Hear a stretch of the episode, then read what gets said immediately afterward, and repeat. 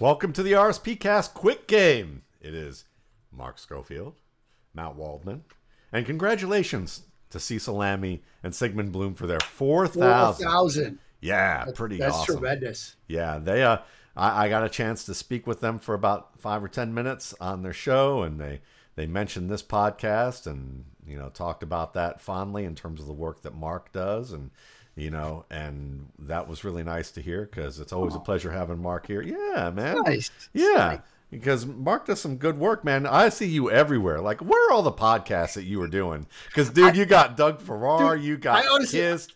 I, I honestly don't know. I I don't. I have I have whiteboards. I have calendars. I have notebooks. I have post-its taped around everywhere. I don't know. Most of the time, I get like a text message like 30 minutes before something be like, "Hey, you're still good to go in 30 minutes." I'm like, "Wait, what?" Yeah. See, Who? you're What? see, you're you're like Bruiser Brody or Andre the Giant. You're kind of like this independent on like the, you know, who just shows up at every place and draws a crowd. So People keep inviting me to things, so I guess I. The way I view it, you know, I will keep showing up until people tell me I can't. I think You that's a good philosophy. I, that's kind of how I'm gonna roll. I think that I think we've pretty much seen that with two teams that are going to be in the Super Bowl. They keep We showing up and They keep still being up. told that, that they can't. And so Yeah. far, they've been basically saying we're not going to listen to you. So, you know, one is Tom Brady and the and the Tampa Bay Buccaneers and all the naysayers about all that, and there they are, and we're smiling about that because we weren't one of them. And then. Nope. The, then the guy that makes us perpetually giggle, you know, Patrick Mahomes. So Can, can I just say let, let's let's start here because I literally just pushed publish on a piece for Touchdown Wire USA today, titled "Why Patrick Why the Red Armor Patrick Mahomes is Football's Ultimate Weapon." Um, and what I did in that piece was literally Mahomes had eight throws this year, Matt, that went 40 yards or more in terms of air yards. Okay. And that's just like from the line of scrimmage, but whatever. When you really like dive into where he released some throws, sometimes it's like 50, 60. Here's what he did on those throws, Matt. Four of eight, 222 yards, four touchdowns, no interceptions. A passer rated of 135.4, so not perfect, but darn close. Four touchdowns, no interceptions on throws of 40 yards or more. So I ask you, in your years of studying quarterbacks, and this guy has made us giggle, but is Mahomes the best just pure thrower you've seen? Oh yeah, without a doubt. I mean, I Okay. think that you've got to go. I think you've got to go Mahomes, Elway, and and Favre probably in that order, and you would have Yeah. at least a respectable three with uh, at least somebody smarter than us, you know, explaining why there's somebody else on that should also be on that list. But yeah, those guys for sure, and Mahomes, and the fact that he's fifty percent on those throws. I mean, isn't like 45% like the league average? And that we're not even talking about for we're not even talking about like down and distance situation, whether he's under pressure or not, or any of those other added elements. It's just Well, it, Yeah. that's just it because I I broke these plays down. One of them was in week two. He has a rollout to the right. Joey Bosa is coming at him, but Bosa's blocked. But Denzel Perryman, the Chargers linebacker, is dead on sprinting at him from like an eight yard depth. So Mahomes can't set his feet. Like he's still moving, and his his legs are literally off the turf when he lets it go. He drops it from I think his own like forty yard line to Tyreek Hill over two defenders at the opposite five yard line. Like that's just Yeah. absurd. And then there's the one you probably remember from Baltimore, right? The out and up to Hardman, Yeah. where he's just backpedaling away from Marlon Humphrey, who's again dead on sprint from a slot blitz. Lets it go from his 38 left hash to the opposite five yard line, opposite hash, which is like if you want to run the Pythagorean theorems number on it, it's just absurd. Okay, it's absurd. So it's not like like one of them against the Dolphins. It's a clean pocket. Yeah, he he knows. Like the second he knows, you can see him like leave the arm up a bit, like he's Steph Curry or Jordan. He knew the second that it goes touchdown. But those two are just insane. And then the other one, it was against the Buccaneers. He's got Antoine Winfield in the middle of the field, that post safety, and he takes the snap and he's looking left the entire way. And Antoine Winfield's in the middle of the field. He's like, okay, Mahomes is looking this way. Tyreek Hill's running this way. What do I do? So he kind of just like freezes, and then Mahomes just uncorks this absolute cannon shot. Like, yeah, Mahomes, Elway, Marino, Rodgers, Favre, like, you know, that's probably your top five. But Mahomes on the top five. And he ate five, four, three, or two, as far as I'm concerned. Yeah, I'm totally with you on that front. And it's funny because you look at him and you realize too that you know, I saw Ross Tucker and Chase Stuart, two two excellent football minds, talking about the Chiefs' offensive line and how you don't need first round picks to build a good offensive line. And I kind of want to explore that a little bit more because my thought was I was going to write something that mentioned Patrick Mahomes in the offensive line. Um, and then I looked at the data, and, it, and at least for the past few years, and the Chiefs' offensive line statistically is not very good when it comes to allowing pressure, um, allowing sacks, when it comes to getting quarterback hits and hurries. Um, this year, only the Washington football team and the Seattle Seahawks were the only two playoff teams with worse pressure data than the Chiefs. Um, now, you know, Duvernay Tardif is, you know, helping out humanity, and right. they've had some injuries. But even yeah. when they had Kareem Hunt, because I was what the whole article was going to be about was how, you know, you don't need to be, you actually, you do actually need to be a good pass protector as a as a running back to get in the NFL, even though people will cite Kareem Hunt. But then I looked at the data and it was like, well, the Chiefs weren't all very good when Hunt was really good in, in Kansas City they weren't all that good at protecting the quarterback, so it wasn't like the offensive line was taking up the slack. It, you know, and some of that can be Mahomes' penchant from being able to move outside the pocket and maybe incur some pressure. Right. But it's not like he's Baker Mayfield in that respect. When Baker Mayfield before the training wheels got put on, you know, yeah. and he and he made improvements. Um, but this is one of those teams that you just look at him and you realize it's like they understand their personnel they know that it's worth the risk of him taking some shots or having to hurry or throw the ball away, and that maybe yeah, it's the the offensive line isn't the strength of their team, um, but at the same time to have Kelce Hill, Hardman, and all those guys who can run so well after the catch, and who can beat you deep as well at any moment. Even Byron Pringle. I mean, you watch Byron yeah. Pringle lately, and it's like they might keep that guy. Um, it you know it'd be interesting because he's he's certainly looking interesting from that perspective. But the fact that they have all these weapons, yeah, this is one of those situations. I think Mark, tell me if I'm wrong, but this is why one size doesn't fit all when we start looking at the data for offensive lines. It really does depend on the scheme and the personnel, the talent of the skill players of how good your line needs to be. Right. I mean, it, it, to take it through the context of this game, you need a better offensive line in front of Tom Brady than you do Patrick Mahomes. I mean, you need to protect Tom Brady. You need to protect those A gaps. All the things that people have written about this week and talked about this week, and Steve Spagnuolo and NASCAR packages, like you need to protect Tom Brady differently than you protect Patrick Mahomes. You're willing to sacrifice some protection at times with Patrick Mahomes because of what he can do. You don't want Tom Brady taking some of those hits. You don't want Tom Brady sort of played scramble drill mode the way you do with Patrick Mahomes. And so, yeah, you have to, you know, not offensive line is not like a one size fits all kind of thing. Like it has to be tied to the scheme. It has to be tied to the quarterback and what the quarterback does well and what the quarterback's individual weaknesses are. You know, and, and to just touch on Mahomes for a second, you know, you and I have known, I think, in the back of our minds, even though we didn't say it at the time, uh, that this kid was going to change the evaluation game at the position. Like we knew, um, and maybe we didn't come out and explicitly say, "Hey guys, this guy's changing the game." You could read between the lines when we talked about him. And I think one of the things that Mahomes has highlighted over the past couple of years is that you know if you want to succeed in today's NFL as a quarterback, you have to have some level of mobility and an ability to extend plays on your own. Secondary movement skills, footwork, or just an insane arm that if you don't have room to escape, you can create that room via arm angles, arm talent, launch point, whatever.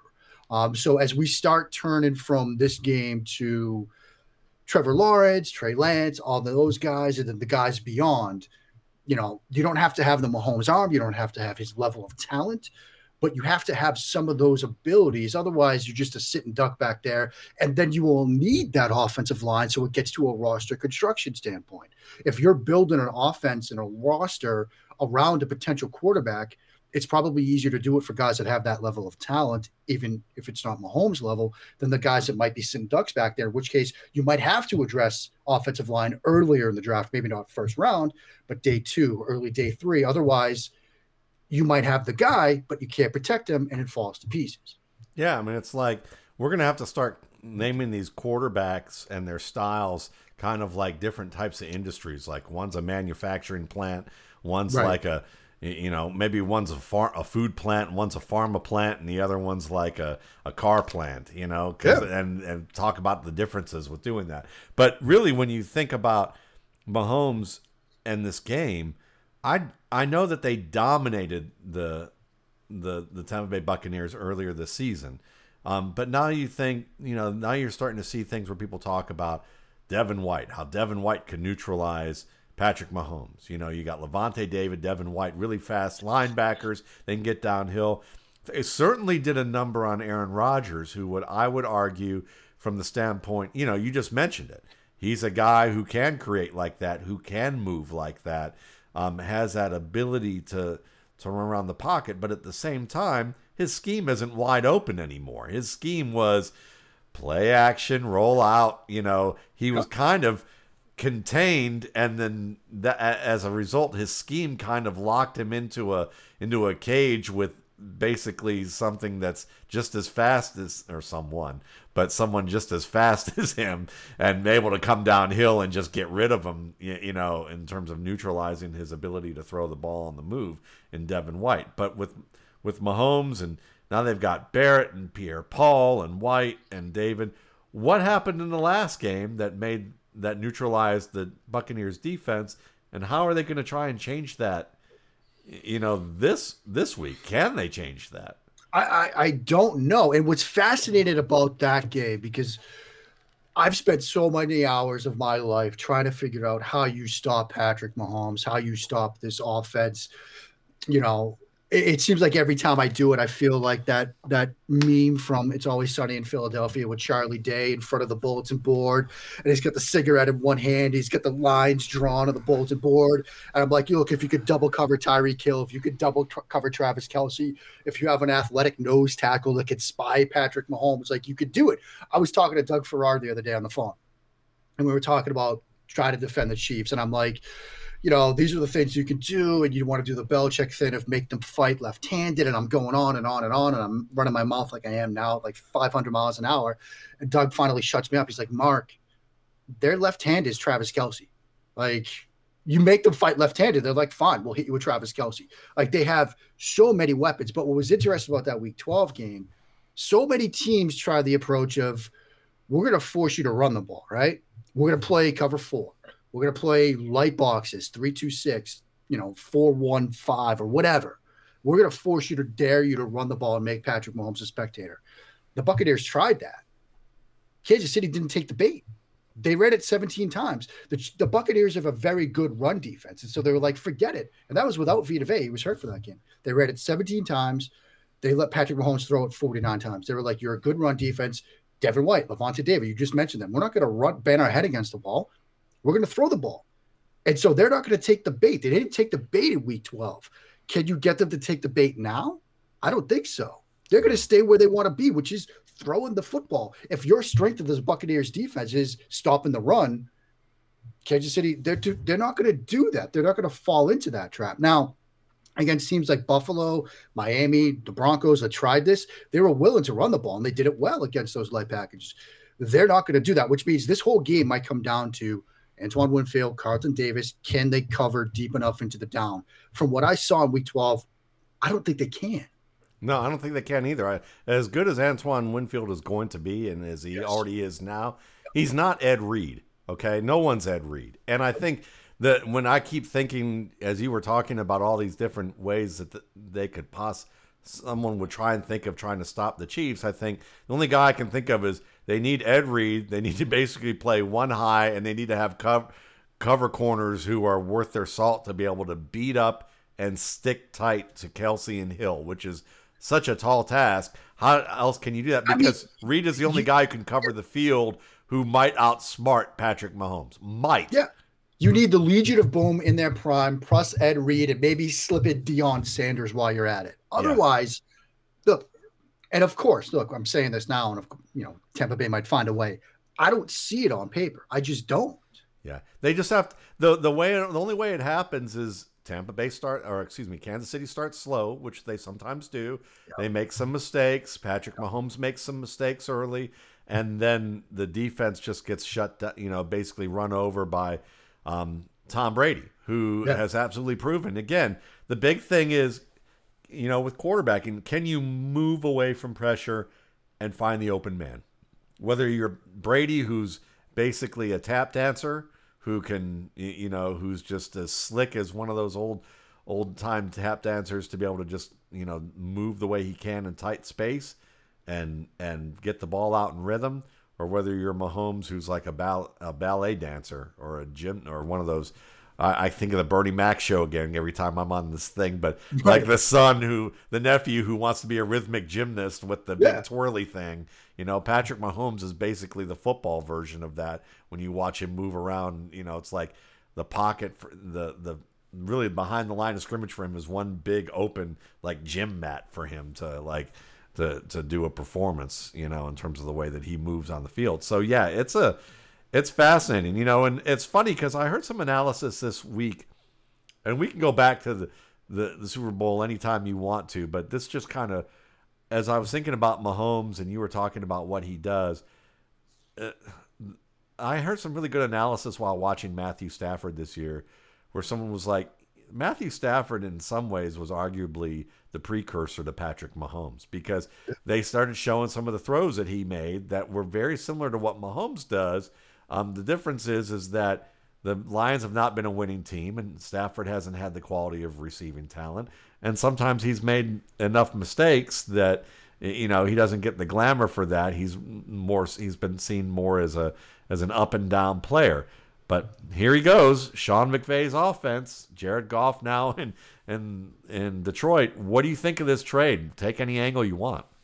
I mean, there are so many angles to this trade. Um, obviously, a lot of people dove in first, the Stafford side of it, and what he means to the Rams. You know, I, I think what that tells us is Sean McVay wants a decisive quarterback. And decisiveness has never been Jared Goff's forte, at least during his time in the National Football League.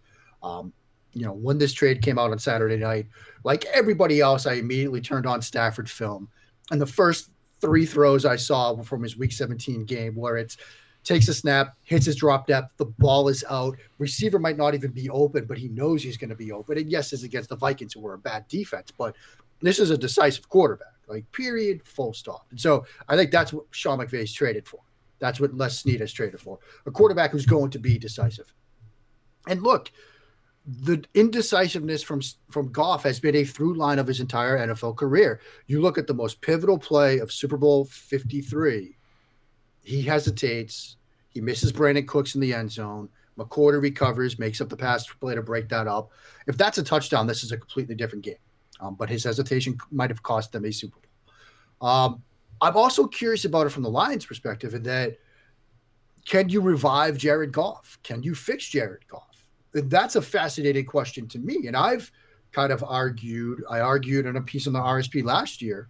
Um, I argued it again now, referencing that piece, that while McVay's system and this McVay, Shanahan, Stefanski tree of outside zone, boot action, play action, props up subpar quarterbacks and makes great talents like Rodgers look even better and have an MVP season.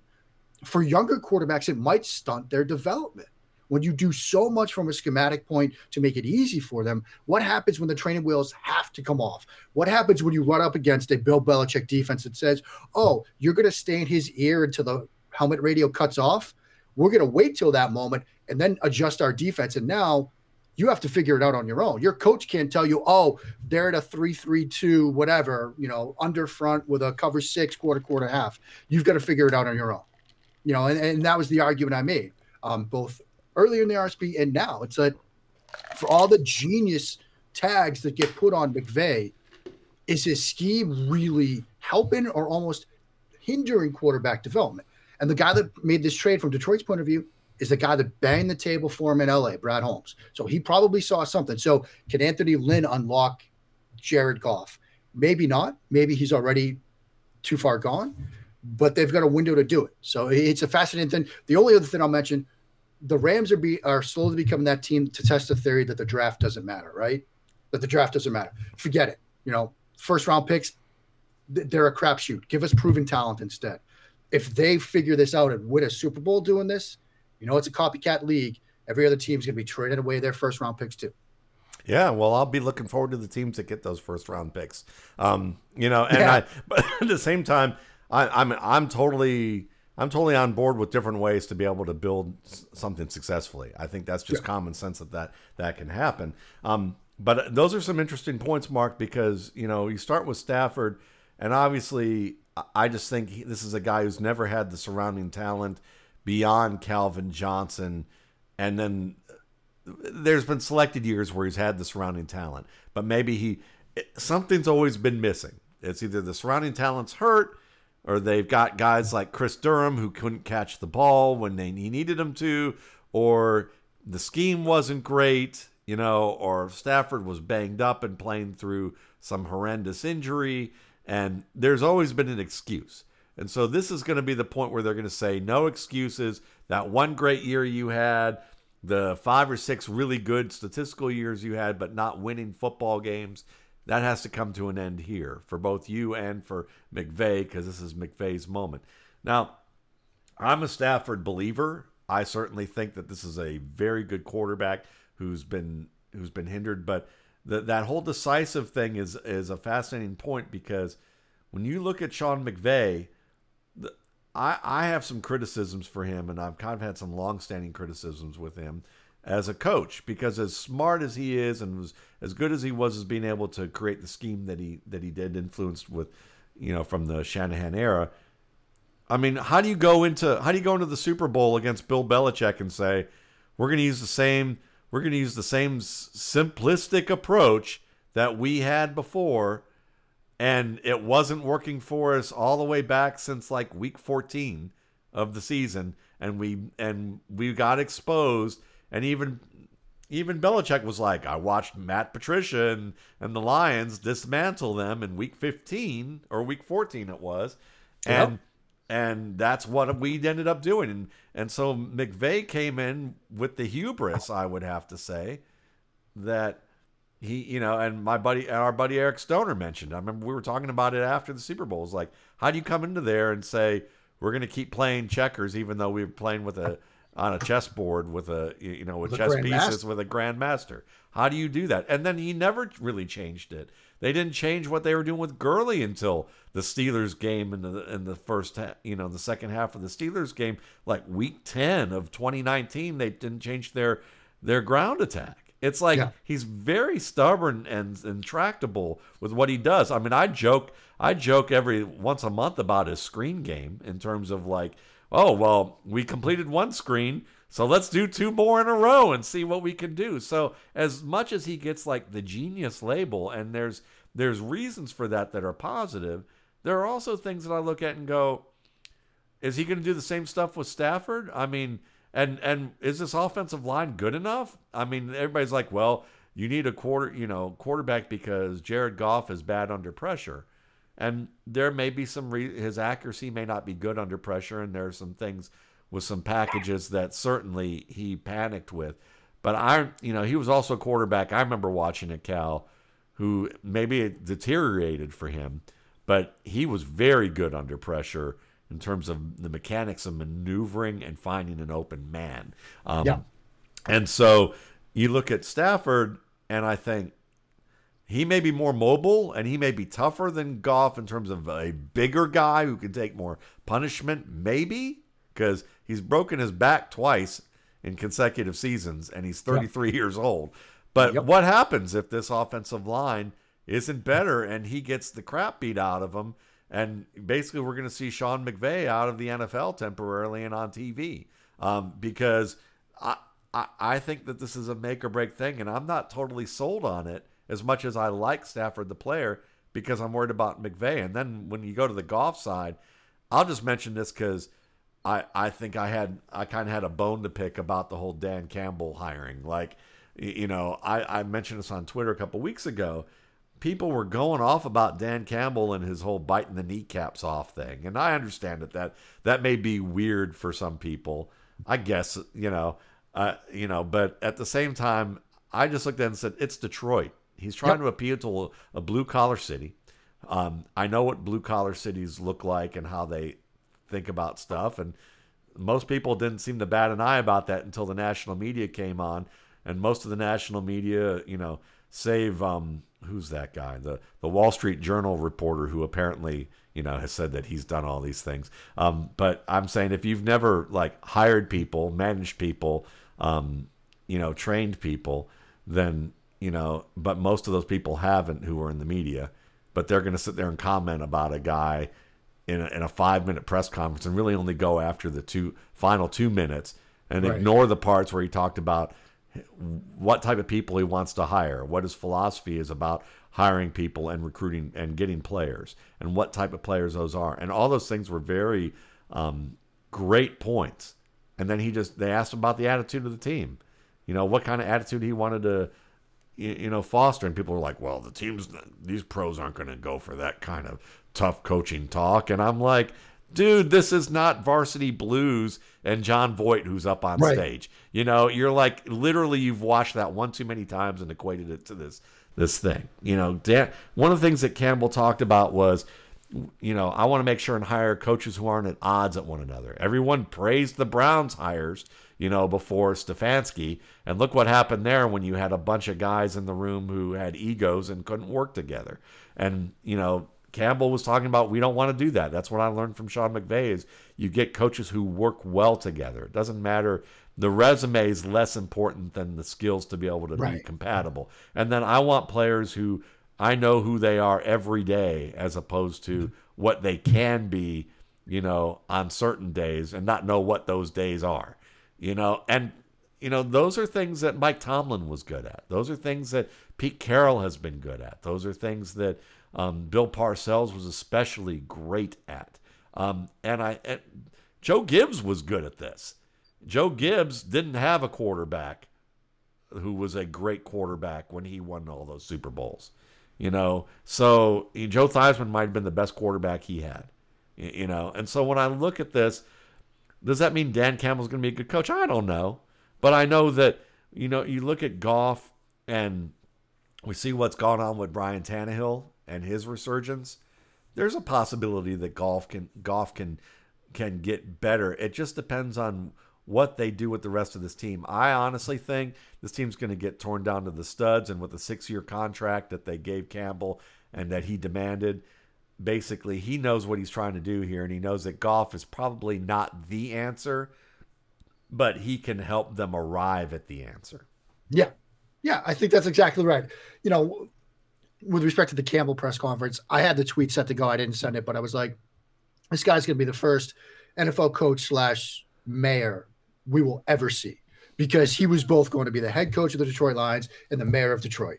Like, and, and you're exactly right. Like, he was tapping into that blue collar mentality of that city. And this is an organization that you talk to anybody that covers the Lions, everybody that's a fan of the Lions, Jeff Risdon, for example, he'll tell you, look, they needed a full on culture change. Yeah. Like, top to bottom. Um, and you're not going to get it with the ownership, but you might get it with the head coach and the general manager going on down. And so I think these are two great hires, uh, both Holmes and Campbell. I think, like you said, that six year contract tells you that they have a vision of this being a long term turnaround. If Goff works out, fantastic. You know, you look at that contract, he will be a relatively inexpensive starting quarterback option for you if it pans out. If it doesn't, you're probably going to have an early draft pick next year. Plus, you've got these future first rounders. Like, you can make some things happen via the draft. And who knows? You know, if more teams decide to go the the Rams route of forego in the future for the present, you might even get some more first rounders along the way. You never know. And so, you know, I, I think they've they've put themselves in a position where they have multiple pathways to be good again. And I think the smart franchises do that.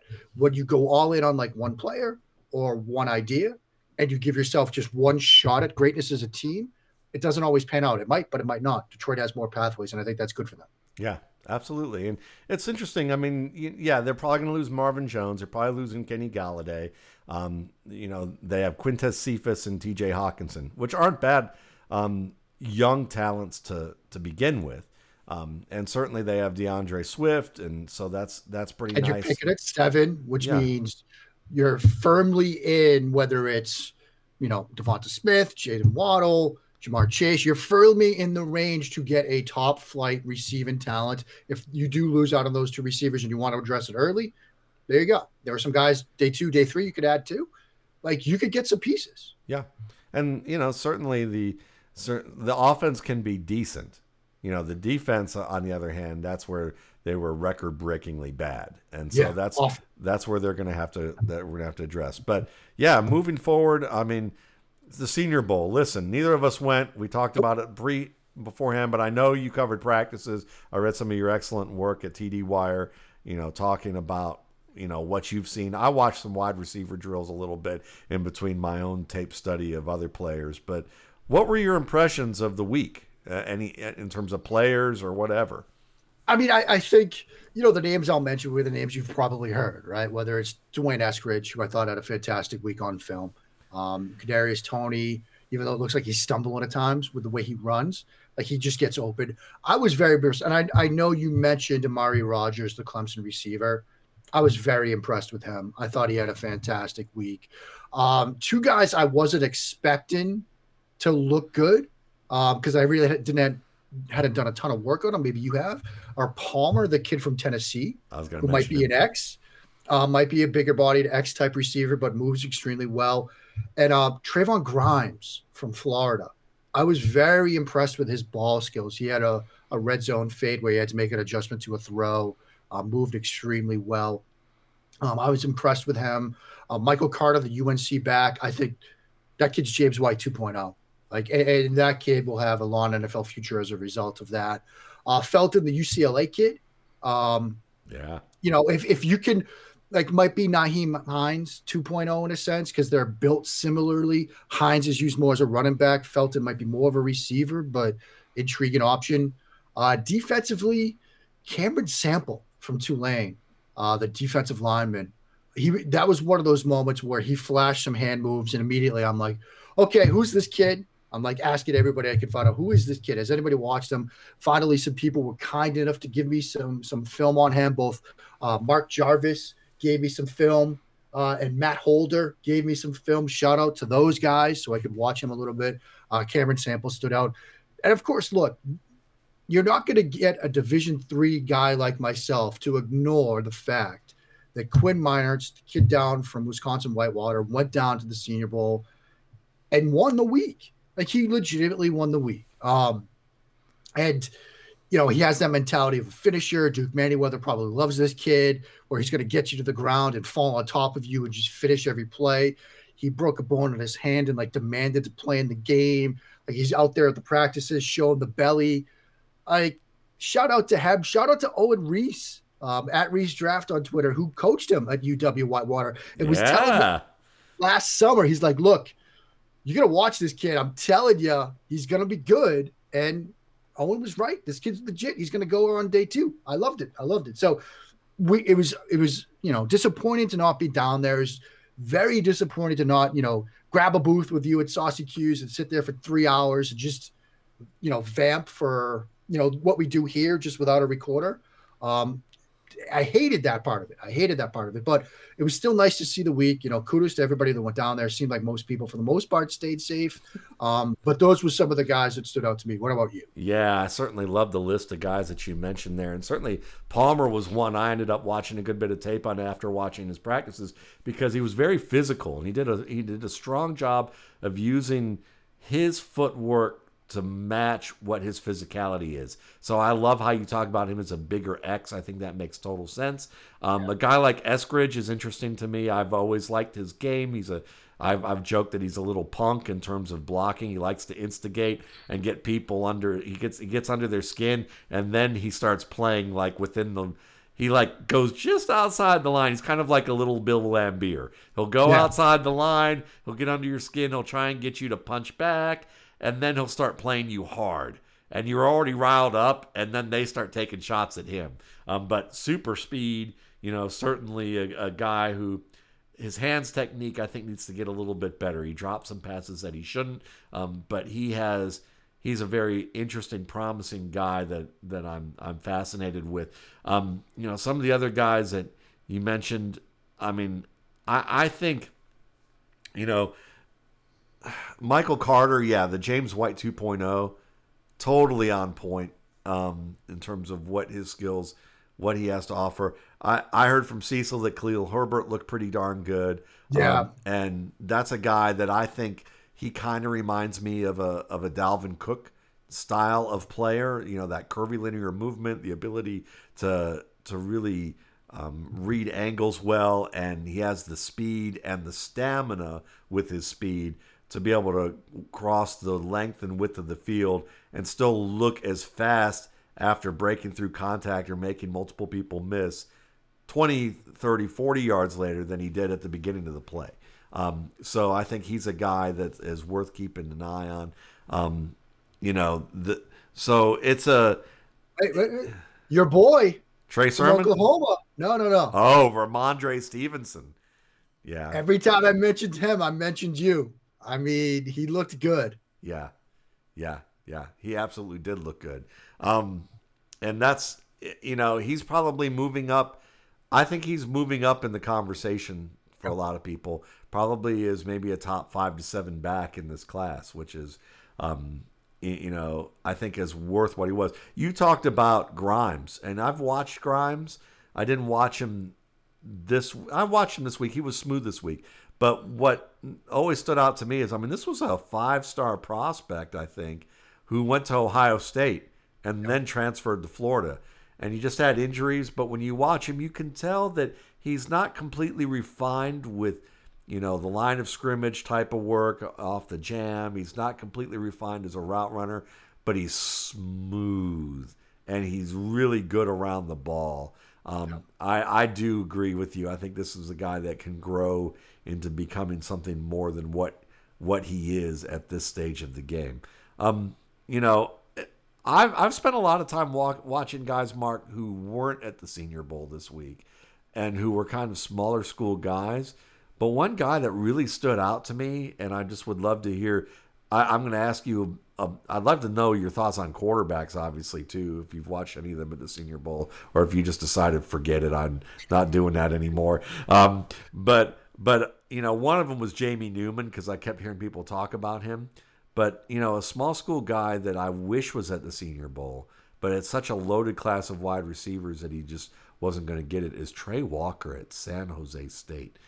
If if you get a chance to watch him, he's kind of like if he's about Isaac Bruce's dimensions. So, but I'm not gonna, as I mentioned in the article, I'm not gonna compare him to Isaac Bruce.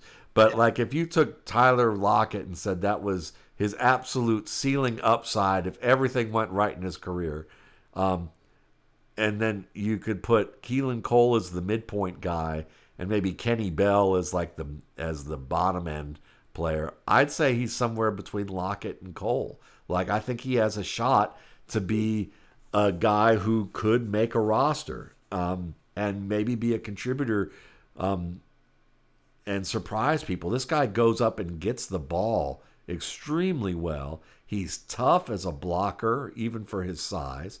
Um, he's willing to get after it. He's very good in the open field. Um, he's a ball winner. I mean, like he's he's a contested catch player, and he's done it against SEC opponents. He's done it uh, out in the Mountain West. Um, I'm just I'm really impressed with what I've seen from this kid. Um, so you know that's just a guy that I wish was at the Senior Bowl, and I want right. to mention to folks who's somebody. You know what what about some of these quarterbacks, and specifically, I'm just curious about Jamie Newman or Sam Ehlinger. These are guys that are kind of below the the top players that that people are looking at. Yeah, I mean, first of all, I'm very excited to dive into Walker. I saw that you had done some stuff on him. I haven't got a chance to look at him yet, but I'm very curious now. You know, especially given what you just said about him. Um, you know, as for the quarterbacks down there, like I think, yeah, like Jones had the best week. Um, I have reservations about Mac Jones, um, which will become apparent over the course of this draft cycle. But I do think for all the things we were talking about at the start of the show, I'm not so sure that Jones is there. Um, Can I ask you get, this? Yeah, Can I ask you about, about Jones? Is Jones a type? I've seen him, and what I saw was a guy who like he understands one concept, He understands the other concept, you know, that are kind of opposing things. But then when it's time to put those things together and fuse them on the field, it's like he doesn't see it. Like I, I, I see him as a guy who like the best way I'd put it is imagine like dinner conversation, you know, having good repartee. Yep. You might have facts, you might have humor, but you don't know how to meld those two things together on the fly to as somebody's talking to you. So when I see him on the field, he'll have like say a backside deep crosser. He'll have a, a corner blitz coming off the front side, and that's going to leave open that all that space on that front side. And he doesn't put two and two together that he he could hit that backside crosser, and it's going to be a huge play. I've written and I've talked about how he to me is Kirk Cousins. And wow. that he is that guy that if you go by the book, you'll be okay. And so when he sees that, you know, blitz, you know, he's going to do what he's supposed to do in the moment and not go color outside the lines or become a chef or, you know, be the truck versus the trailer or whatever quarterback analogy you or anybody else wants to use and sort of create. Like he's going to do, oh, you know, if X happens, then Y. He's a robot. He's Kirk Cousins. And if that's what you want, great. Are you drafting that at eight? Are you drafting that at seven? Are you drafting that at 15? No, I'm running out I of the end zone. Yeah. I don't know if you're doing that. I just don't know if you're doing that. And so you know, while there are people out there that have been in and around the league for years saying that he's not getting out of the top 10, okay, like that will probably happen because as, as we've alluded to a lot and we've talked about a lot, if you draft Mac Jones, Alabama quarterback, national champion in the top 10, you probably don't get fired if it doesn't pan out. If you draft Trey Lance, if you draft Jamie Newman, if you draft one of those guys, it might. If you draft Trey Lance over Mac Jones and it doesn't work out, people are going to say, How could you draft an FCS quarterback with one year to game over this Alabama kid. Like that's the risk that people might not be willing to take. I'll tell um, you how. yeah, yeah, exactly. But yeah, I, I hear you. So, yeah, I mean that's yeah. where I'm at with Mac Jones. Like from my biased New England perspective, if they draft Mac Jones at 46, I'm fine with it. I'm fine with it. sure. it. If they draft Mac Jones at 15, I'm extremely worried. I'm extremely bored because he might be Kirk Cousins 2.0. That's how I see him. And it's just like the situation that you put in front of us. Like that that tracks with me 100%. Okay, cool. So, what about a guy like Newman? Did he help himself out at all, or is it just kind of more of the same with what he was when he was at Wake Forest? I think it's more and more of the same. I thought he was really good the first day. I thought he was really. I thought he won the first day as far as that goes. But we all know that the first day is that baseline day, right? Yeah. It's that you're getting a feel for throwing to new receivers, new route concepts, new routes. He looked good, but then when everybody was sort of all on the same page, that's when he started to fade. And it was like, yeah, Mac Jones looked like the best of the bunch. If I'm a team that has an established quarterback, um, but I want to take that sort of developmental lottery ticket pick out of the guys in that tier, whether it's him or Book or Sam Ehlinger or whom ever else, Felipe Franks that was down there. I'd bet on Newman just because he has that athleticism, and I think you can create something with him. Um, but lottery tickets are like third round developmental quarterbacks. They don't always, or even often, or even seldom cash in. I mean, yeah. you got to hit it exactly right. So, you know, while he looked good the first day to me, and again, I wasn't down there, and you do get a better feel for like seeing it and seeing the ball come out of their hands live and stuff. Um, it did seem like he sort of started to fade a little bit. He had two bad interceptions in team drill on Wednesday. Um, well, he committed the Cardinal sin throwing late over the middle, which is just, you know, quarterback in one point one, well, even one on one. So yeah. Yeah, Sam Ehlinger is the guy that I would probably want to take on day three. If I could get him day three, I don't think I will, but I'd like for him to to fall that far, maybe round yeah. six, round seven. I'd love to take him and see what he could grow into. I think his I think he makes some awful deep throws. Like he has yeah. like he has some really bad either decisions or accuracy in that aspect of the game, but there's some other parts of his game that I like, like his toughness, the way he works a pocket, the way that he can um, throw on the move a little bit. There's some things that with his game that I think have promise, but he's not a guy that I'm trying to build around. I'm just hoping he Right. somewhere lands near me. But And look, you and I, we love the day three developmental QBs. I mean, we, we just do. It's just yeah, the more I've done this, the more I realize that like the Brett Yeah. Rypiens of the world aren't getting that shot. no, And even Brett Rypien had a shot on a Thursday night against the Jets, and I was living in the moment for like two throws, yeah. and then yeah.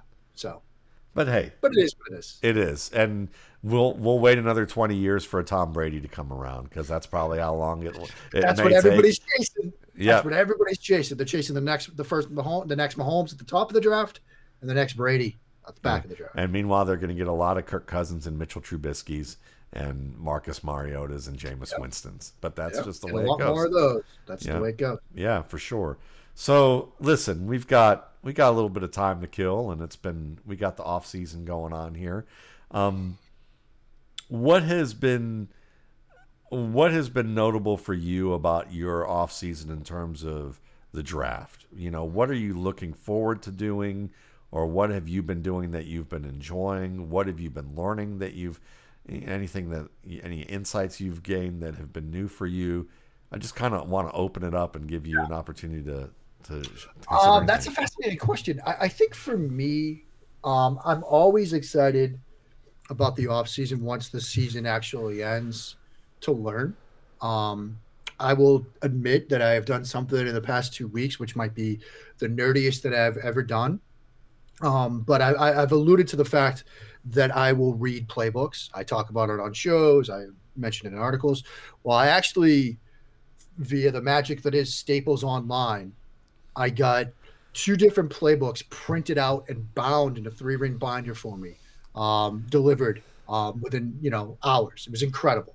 Um, so I've got some defensive and offensive playbooks that that I'm going to start reading that I actually have started reading and flagged and tabbed and highlighted because Matt, I'm old. Um, trying to scan through on a computer screen and actually learn something.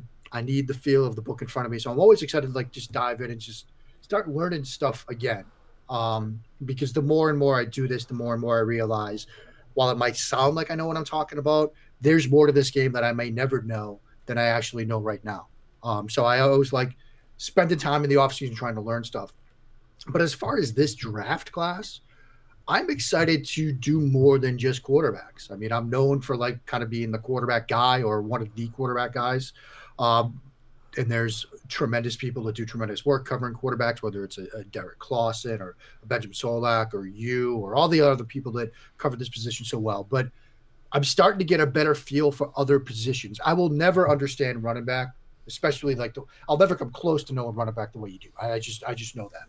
But positions like wide receiver and defensive line, like I'm starting to pick up more the more and more I watch those. That's why like the Senior Bowl film was fantastic to have um, the way we got it this year because I could watch a one-on-one drill between a defensive lineman and a guard and just watch it from every angle and start to pick up things that I had never seen before, whether it's hand placement or how they shift the weight on their feet or those little things that go by me a million times a day when I'm watching quarterbacks because I think quarterbacks matter. And I'm an idiot that thinks that. Um, that I'm starting to pick up on. And so I'm excited to do more of that. I'm excited to watch more offensive line and defensive line play. And again, I will never know offensive line like a Geoff Schwartz or a Duke Manyweather or a Brandon Thorn or all the great people that cover that position and teach that position and know that position and scout that position. Uh, but to just start to fill in some of the knowledge base around quarterbacks, that's what I'm looking forward to. But what about you? Yeah, I mean, I think for me, it's been an ongoing thing with wide receivers. I've done, I've kind of really opened up how much I ex- I examine um, releases and stems and route setups and really understanding the type of footwork and handwork that's used. And it's really dawned on me how many players actually use a great have a great deal of vocabulary with using this before they even get to the NFL. But the issue is not so much whether they know how to use it or whether they use it, but how they how effectively they use it right now.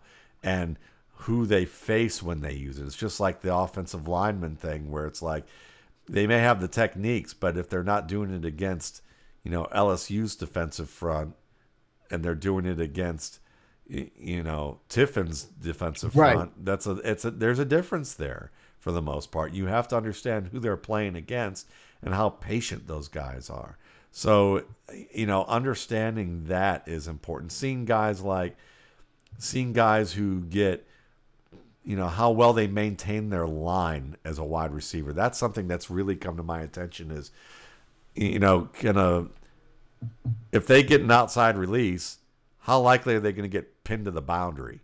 Yeah. You know, because like Tre Walker's a good example of a guy that like he takes an outside release and you can pretty much bet dollars to donuts that he's going to get pinned to the sideline by a good by a good defensive player. Um, but then there are other guys out there who really own that sideline well, like a smaller guy like um, Ihmir Smith-Marsette's pretty good at owning the boundary. Um, you know, so those are some things that you know that I've been kind of looking into and have found um, enlightening in terms of watching those guys play. After this weekend, I will pretty much be doing quarterbacks probably 18 hours a day, seven days a week as my second or third look. Yeah. Very excited to start talking about this class with you because, as it always happens, the quarterback takes are all over the place, Yes. uh, even with respect to Trevor Lawrence. So I'm, I'm very excited to see your ultimate thoughts on this class. Yeah, and because I mean, right now, I mean, as I mentioned to somebody on, I did a podcast with some guys over at the pond, over the pond, you know, um, the first and five group, and Yeah. I mentioned on that pod, I'm like, don't, you know, this isn't permanent, this isn't anything to really think about, but because I have so much more to watch with quarterbacks, but Trevor Lawrence is my highest graded guy right now. Not Trevor Lawrence, um, Trey Lance. Trey Lance is my highest graded guy right now. Trevor Lawrence isn't far behind, but I know that there's things on their tape that I've seen but haven't graded, and when I get to grade them, that'll move them up or down. Um, Right. You know, it's just that I haven't officially, you know, marked all of that down with some of the stuff that I that I do with my process. But yeah, that's probably that's probably the biggest thing is like adding different elements of tracking. Like I'm tracking different types of tackles that running backs work through. I'm I'm I'm tracking different types of um you know and getting and this will be my first year of like doing that type of thing. I haven't tracked yards after contact.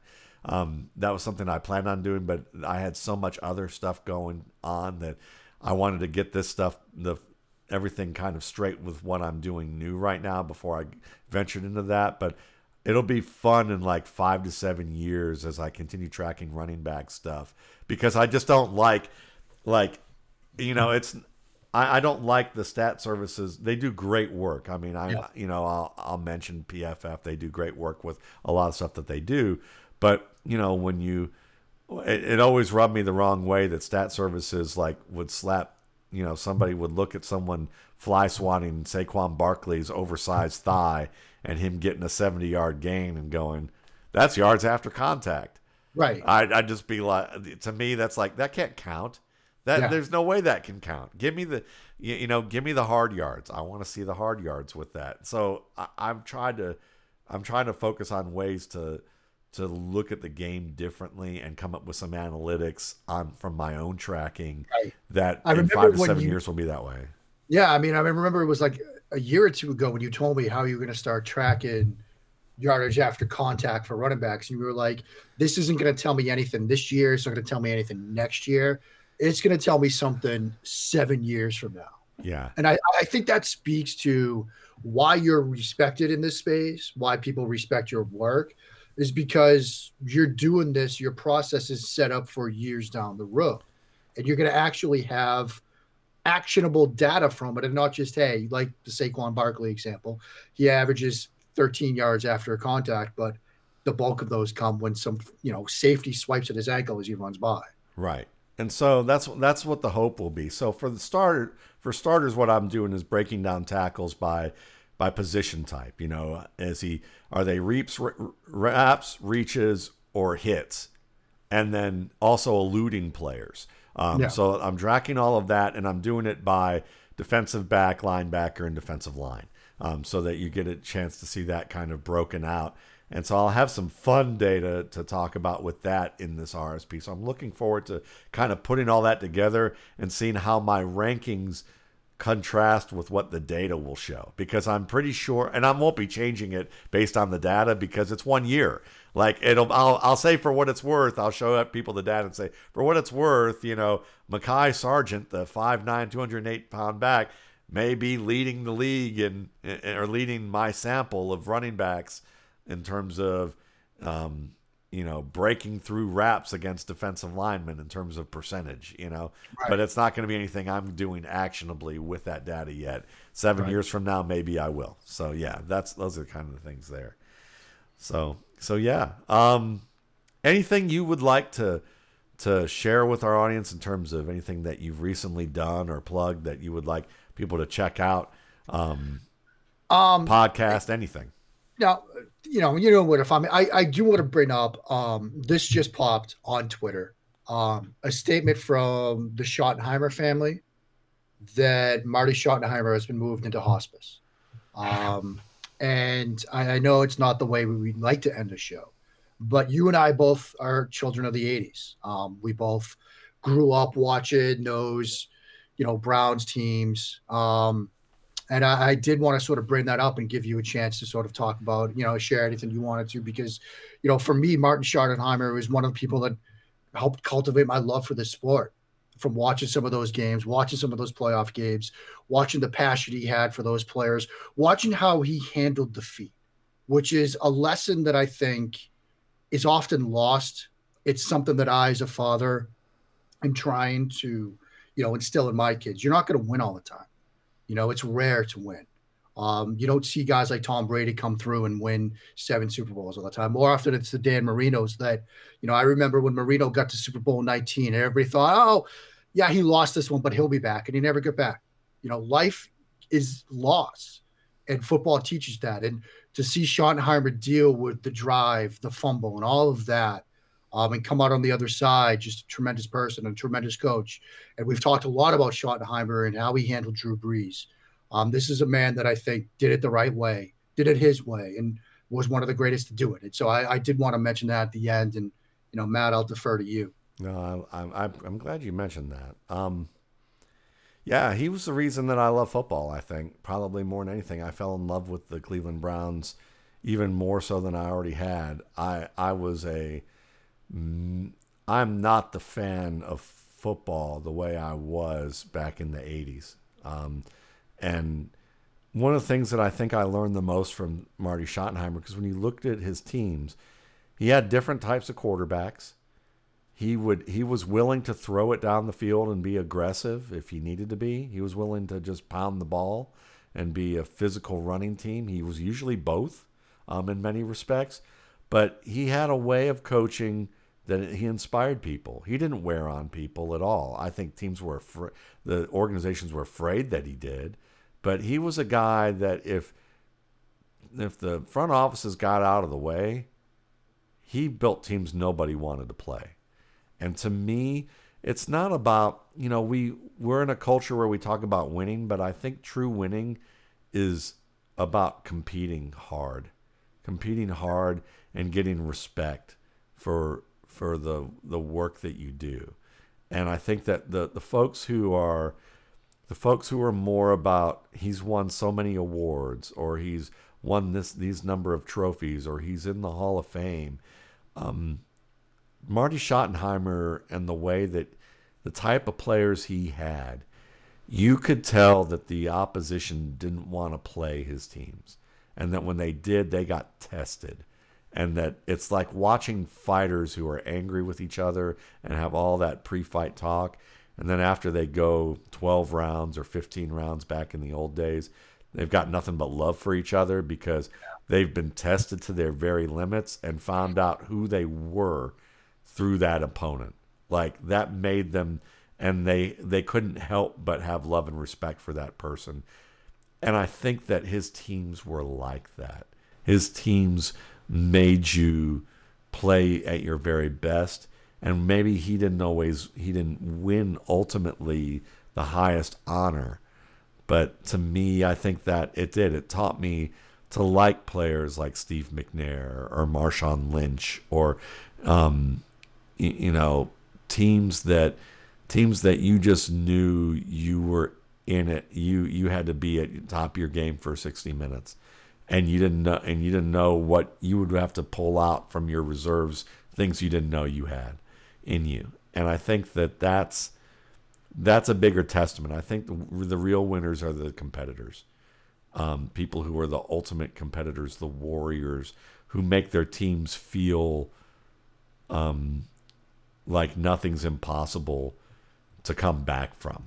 You know that they can that, and I think he was one of those guys, and you could tell he cared about his players. He, Yeah. you know, that he believed and cared in them, and that he was, and so, yeah, I loved it. You know, he's, an, he's a former literature teacher. He was an English teacher Yeah. who you know played linebacker. Um, and I think that when you look at that, an English teaching, you know, or literature teaching linebacker is probably uh, very apropos for how he taught, how he coached, and the kind of teams that he had. They were they were smart football teams that were gritty, and and to me, I think that's that's the ultimate compliment you can get is that you were you were a gritty competitor, and and the people who are in the know that's that's all the honor you need, not what you know the the average beer slamming you know football fan who plays fantasy but doesn't but you know does it on a very surface level. You know, not the diehard fantasy folks, but you know what I mean, like Yep. just the surface level football fans. Yeah, Those- I mean, I I was trying to pull out, and I can't find it. I can't put my fingers on it right now. But there was a video that surfaced like a week or two ago of him during one of those Browns games on the sideline with his team around him, and talking about how much he loved and respected them. Um, and that's the kind of person he was. That's the kind of coach he was. That's the kind of coach that he got his team into a position where game in and game out, they were going to put every their heart and their soul in it. Yeah. Um, and it takes a, a tremendous talent to be able to inspire grown men to do that. Um, this is an emotional game, as you've written so eloquently about. Um, and Schottenheimer did that. Yeah. And you know, just like like you said, I mean, somebody that made me a, a kid from New England love this game. You know, I wanted to be Elway, but I wanted to play for Schottenheimer. Yeah. Yeah. I mean, I was heartbroken when they got rid of Schottenheimer. And I can and it's why when people say Bill Belichick got run out of Cleveland and what a joke that was and now uh, the Browns fans regret that. Well, that's cuz they had Marty Schottenheimer and they didn't want to lose Marty Schottenheimer. Um, and and they were still feeling even though they had Bud Carson in between that period, they were they still missed Schottenheimer. And so having a young Bill Belichick, they didn't know what they had in him for sure. Right. But at the same time, if you really look at it, there's good reason why they were like, yeah, Bill, that you're too that's too tough of an act for you to follow in, in Cleveland. And so um, he is. He's going to be a tough act to follow for anyone. And, you know, the the best obviously to his family and to his former teammates and players who you know who knew him well and who will be mourning his his loss when that eventually happens. And you know on that note you know we hope that you guys are you know healthy and happy and that you know and if you're having difficulties at the same time hopefully you have the people around you to get through them. If not seek some people out. Don't be alone in that um, matter um, you can always mark has always mentioned his dms are open on twitter and Yep. you know and that's something that you know if you need some advice you know you can certainly email it and email us or contact us and we'll we'll give you our two cents for whatever it's worth um, and maybe suggest some folks who might be worth a little bit be more. better, Yeah. yeah. but we can but but we, We can point you in the right direction more we, than we, else. we we can. We can certainly do that at least with some enough life of ex- experience from that standpoint. Um, but listen the the RS the Super Bowl is uh is here you know it'll be on Sunday should be a good time. Hopefully um, hopefully you enjoy that. And the RSP is available. You can get that for um, twenty one ninety five, or you can get the two year projections and dynasty ranking, complete dynasty rankings for twenty four ninety five, or you can get both. I see a lot of people getting both, um, and that's great. Um, you know, it's much appreciated. And I and if you're new to this, I know I don't talk it up a ton, but if you like this podcast, if you like the YouTube channel, if you like what I do on my site or on Twitter, um, that's shit compared to what I do with the RSP. So That's the best tagline ever. I- that is a Super Bowl ad. Yep, I'm just it's it's by far the best thing I do um, in this space. So it blows that other stuff away, um, and most people are shocked when they get it and they're first timers. So on that note, hope you guys have a, a wonderful weekend and take care.